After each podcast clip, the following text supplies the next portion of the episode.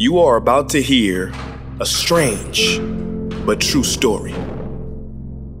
Legend has it, Harry Houdini, the master magician, once claimed that he could break out of any jail cell in the world. All he had to do was walk into that jail cell with his street clothes on. I'll be out of there in one hour, no problem, he said. Well, a very old jail down south heard about Houdini's claims, and they accepted his challenge. On the day of the event, many people gathered outside. Very confidently, Houdini walked right into the jail and into the cell, and they shut the metal doors behind him. The first thing Houdini did was he took off his coat. Then, very strangely, he took off his belt. Secretly hidden in Houdini's belt was a 10 inch piece of steel, very tough and very flexible. And Houdini started working. In about 30 minutes, that confident expression Houdini had when he walked in disappeared.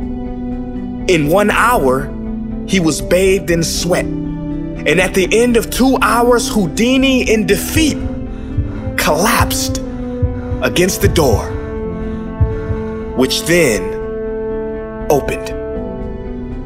It opened because you see, that door had never been locked. But that's not entirely true, is it? That door was locked. It was firmly and thoroughly locked in Houdini's mind, which meant it was locked as if the best locksmith in the world had put his lock on it.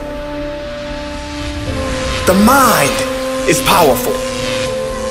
How many doors in your life do you think are locked but aren't? How many times have you been stuck in the mental prison of overthinking? Something that really had a simple solution.